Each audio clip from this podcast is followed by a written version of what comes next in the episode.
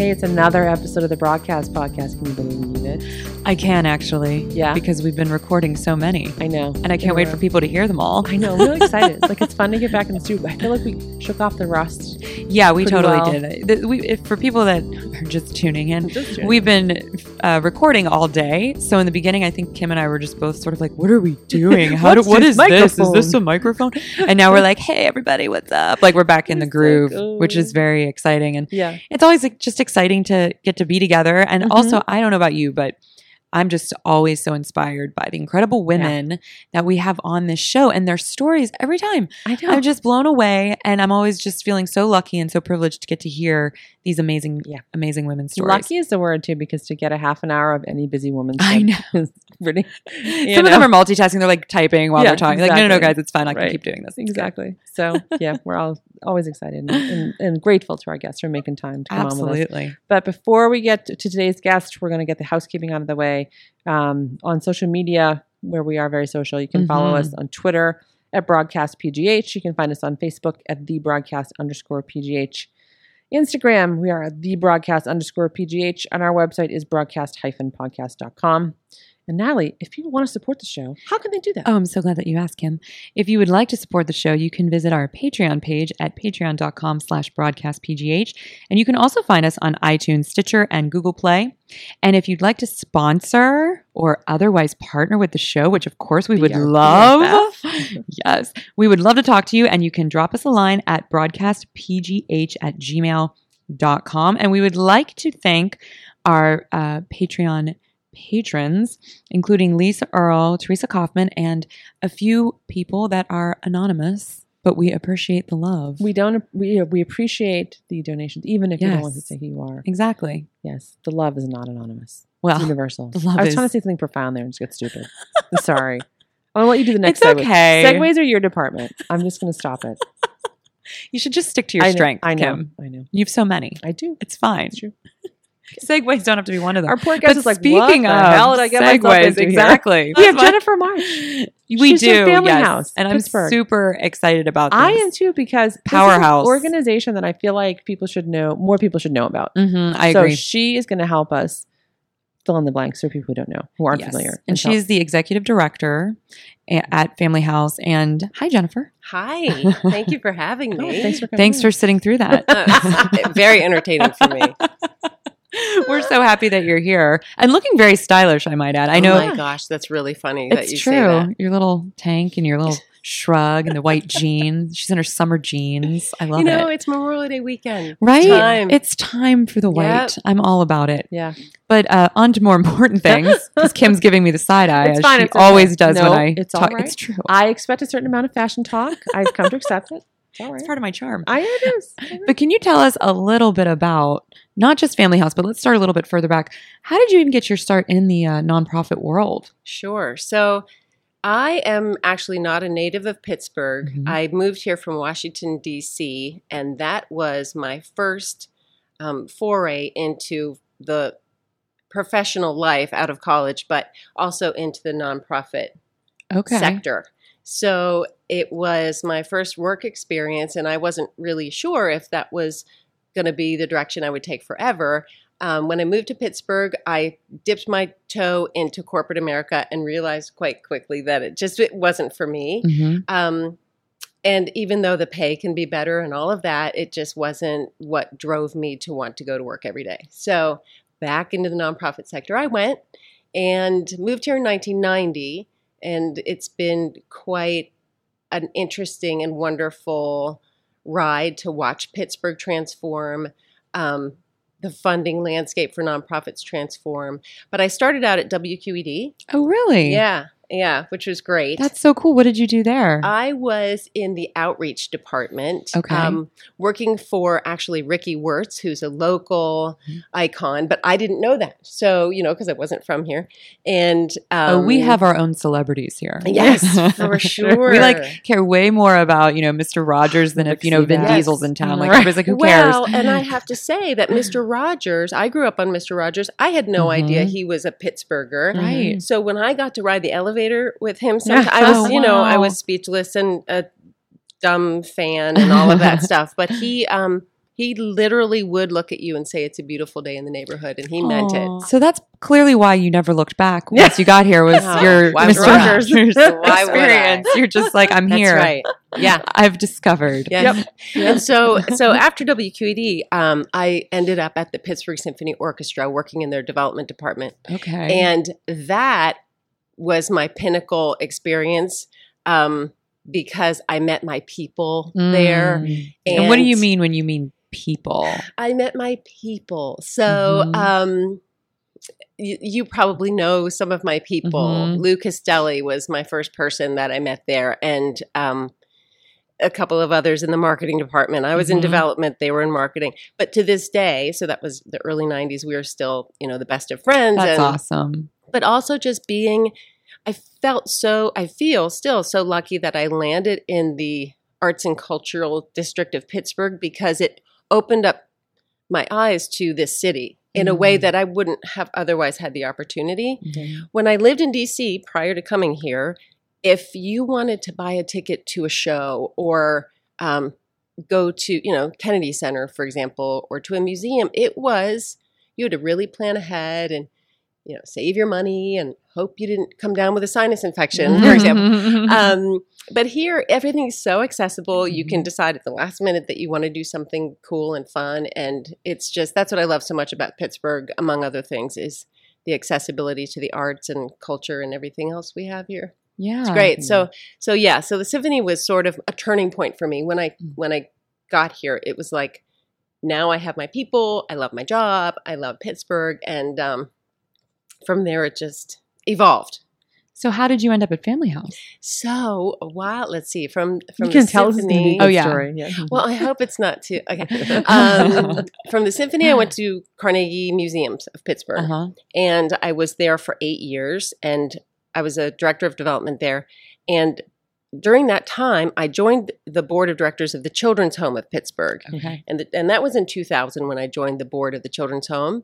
And so that was my first experience in uh, a nonprofit that is health and human services oriented, a bit of healthcare involved there. Um, and then I joined the staff of the Children's Home in 2013. So I was on the staff for four years after having been involved there for, for a lot of years. And so Family House is also in that same realm Mhm. of serving families who are in a medical situation, a medical crisis, um, needing support from the community. And so it was a natural transition from the children's home to family house. I wasn't so sure that I was ready for the leadership role as executive director, but it was, and it was quite a process Really? No. to learn that. why were you not sure?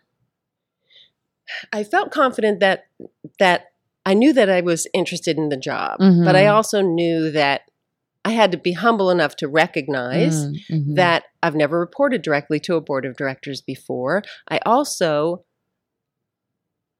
thought I, I also knew enough to know okay you think you know family house but like Right. anything else once Yeah. you get inside it's a Lot lot big it's so much bigger than Mhm. it looks. And um, but I have to say, after eight job inter- uh, eight interviews for the position, four months of yeah, it was a, Oh it my gosh. a bit grueling and intense. And people apologized to me later for it, but I was thankful because I said, "You know what you're getting, and I know what I'm getting." Right. at right. this right. point. Yep. So, um, but I would say that jumping into the role at Family House, I could not have been more fortunate to have so much support around me. People who, on the staff, on the board, volunteers who said, here, this is information that I think is going to help you be successful. I think you Mhm. need to learn this. I think you need to know this. And you don't always get that in a new job. So it was a really um, it was a quick trajectory upward in terms of my knowledge and understanding but it was it's been great so it's been a little bit over a year and i'm finally at the point where i feel like okay uh, this is you know i got this That's awesome. yeah yeah. So, for people who don't know family houses, tell us about because there's a lot of we're fortunate in Pittsburgh. We have a lot of agencies that help families and Mm, children. that's right And so there's a lot of different sort of niche areas that each one serves. yes What it was family house? How do you fit into that sort of ecosystem of? so family house is very unique in that our our service population are not native Pittsburghers. These are people who are traveling to Pittsburgh for medical treatment, medical care, medical procedures because Pitch, Pittsburgh is such a hub. So, and and you could be traveling, you might live an hour away, you might live a car ride, you know, 4 hours away or an airplane ride away. You might be from Washington, PA or Washington State. Um, or from another country. We serve 22,000 people annually. Mm. And so, Family House is a home away from home. Um, we provide a, a loving, supportive atmosphere and accommodations for people. So, we have three houses in operation, a total of 130 guest rooms, and um, our houses are all located in the Shadyside, Oakland area we serve all hospital systems. So UPMC, AHN, the VA is a partner of ours as well. And so, like I said, we serve 22,000 people who come to us every year. Did you know that you wanted to be an executive director? I Early didn't, on? I did not. I knew that I wanted to do something that gave me pride and satisfaction. Mhm. Um, I loved my job at the children's home for sure, and I was not looking to leave it. So Mhm. this opportunity fell into my lap, and and by a trusted friend who also knows the landscape, and said, "You really need to throw your hat in the ring." Hmm. I will say this: I had seen the position online, Mhm. and it caught my eye, Mhm. and I went back and looked at it a few times.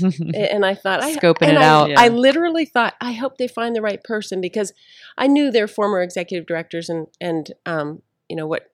There's only been a handful, right. and what a wonderful organization it is. And I thought, man, I hope they find the right person. And It's a were thinking, legacy. hey, I'm the right person. Here Yeah, that's we funny. are. That's funny. And so, 22,000 people annually. That's a That's a lot. lot of people. It's a lot of people. It- God. it's an interesting shift from when Family House started. When Family House started in 1983, it was primarily to serve long term patients and families who were coming here for transplant mm-hmm. because we were such a hub Yeah, of the transplant, and that was you know that was the largest population at the time and we had one house on mckee place um, the length of stay back then was a lot longer than it is now Hmm. we still have folks who are with us for weeks months even years Wow. but the average length of stay is three days Hmm. so Mhm. that's why our numbers have gone up in terms of the number of people we serve Gotcha. Okay. because length of stay is shorter and that's why we it's it's the onus is on me and my staff to stay on top of these healthcare evolutions and changes so that we make sure we are serving people in the best in the way that they need us to serve them the most Mhm. because it changes Yeah, that's what I was going to ask you with with technology and everything else. Are you looking to expand? Are you looking to try to bring some of these services to more of a mobile?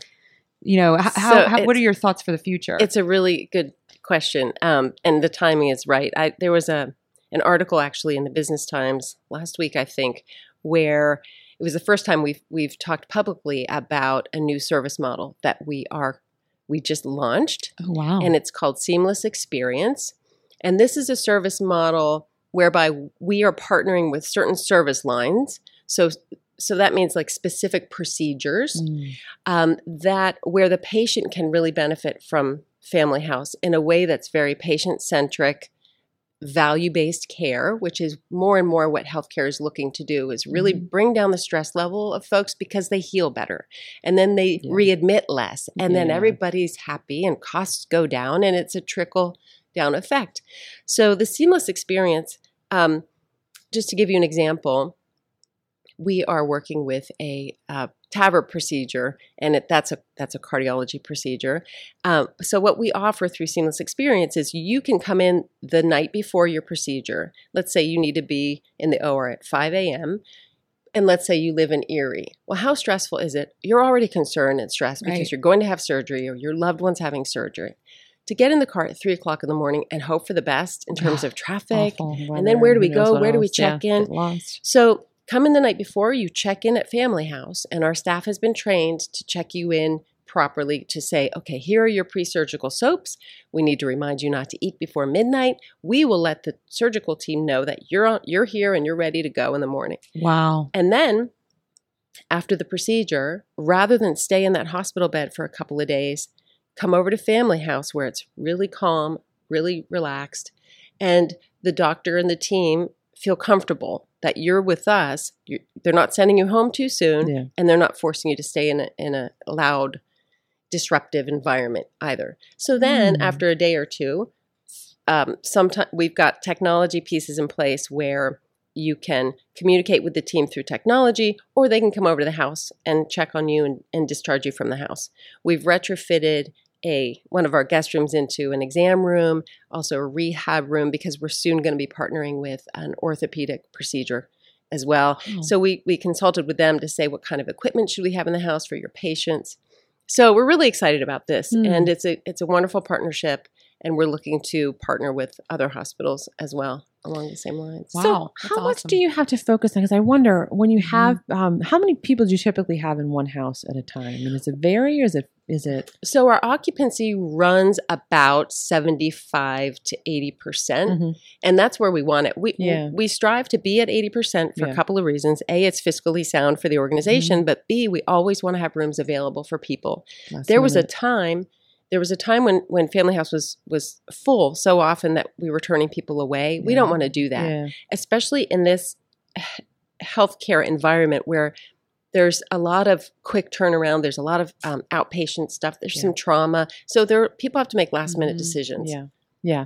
And so, how how much um, thought is put into how the guests or Mhm. guests is that the right word? Not Yep. patients. Yep.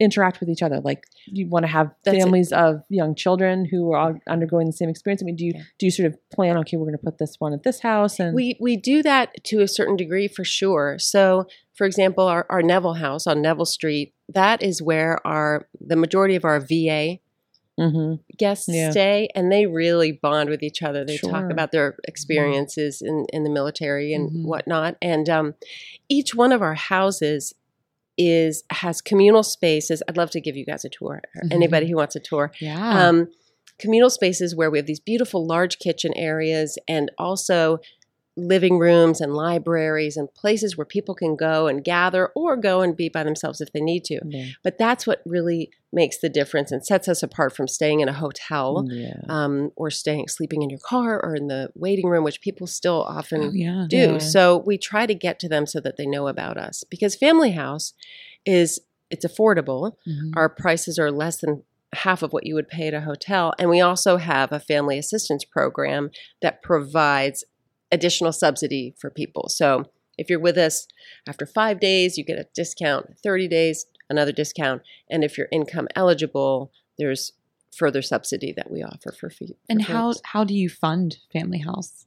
So Family House, we do we fundraise. We are an Mhm. independent 501c3 Mhm. nonprofit. We raise about 1.2 million dollars a year Wow. and that's a that's what I call our charitable care. 1.2 million is about what we provide to our guests in terms of the delta between the cost of our rooms and what we charge and all of the support that we provide through family assistance. And we're a 4 million dollar operation, but 1.2 is what we raise.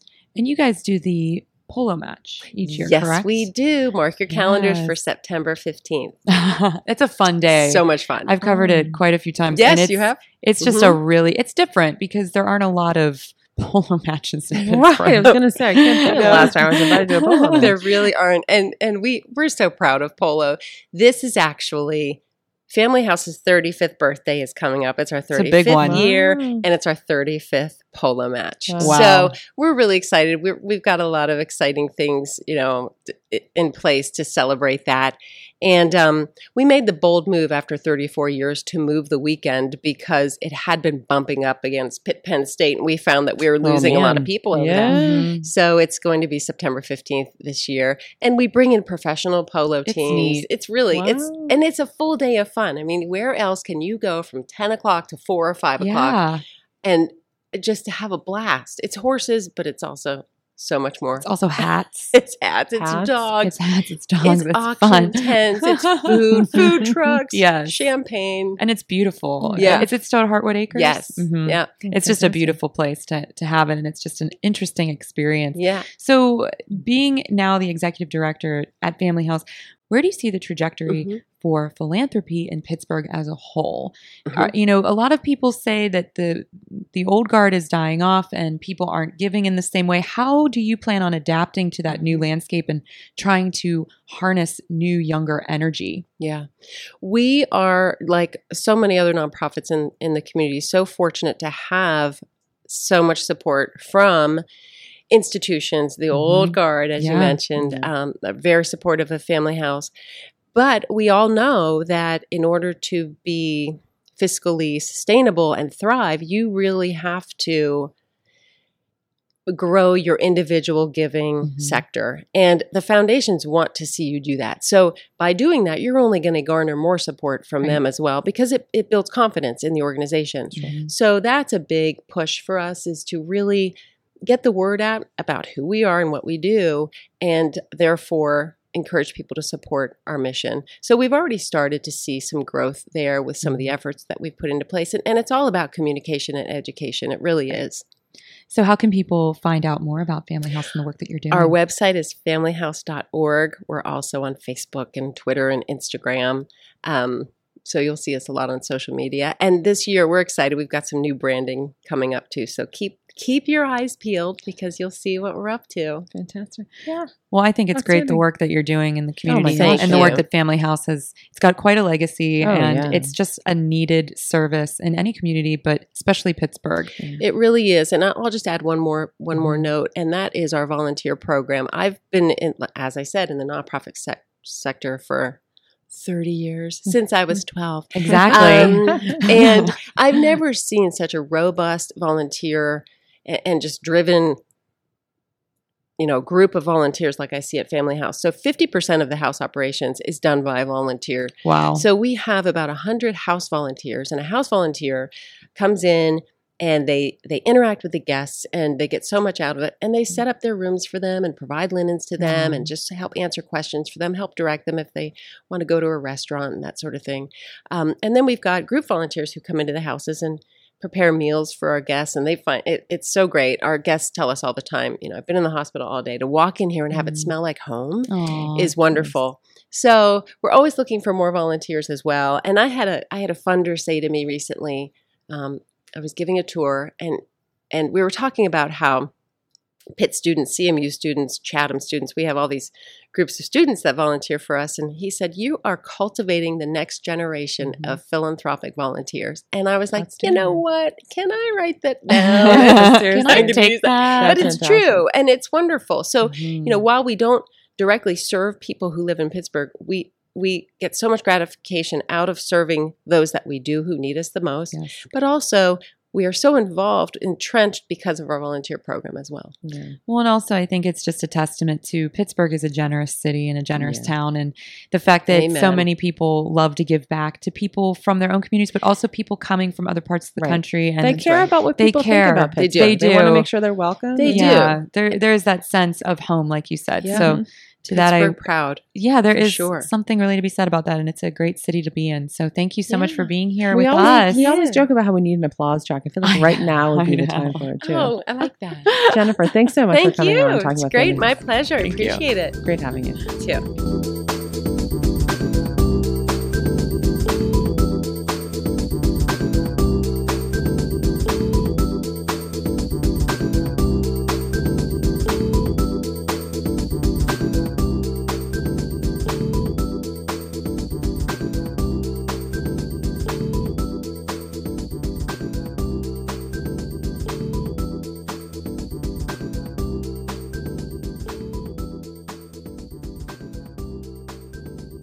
Show is a member of the Sorgatron Media Podcast Network. Find out more at sorgatronmedia.com.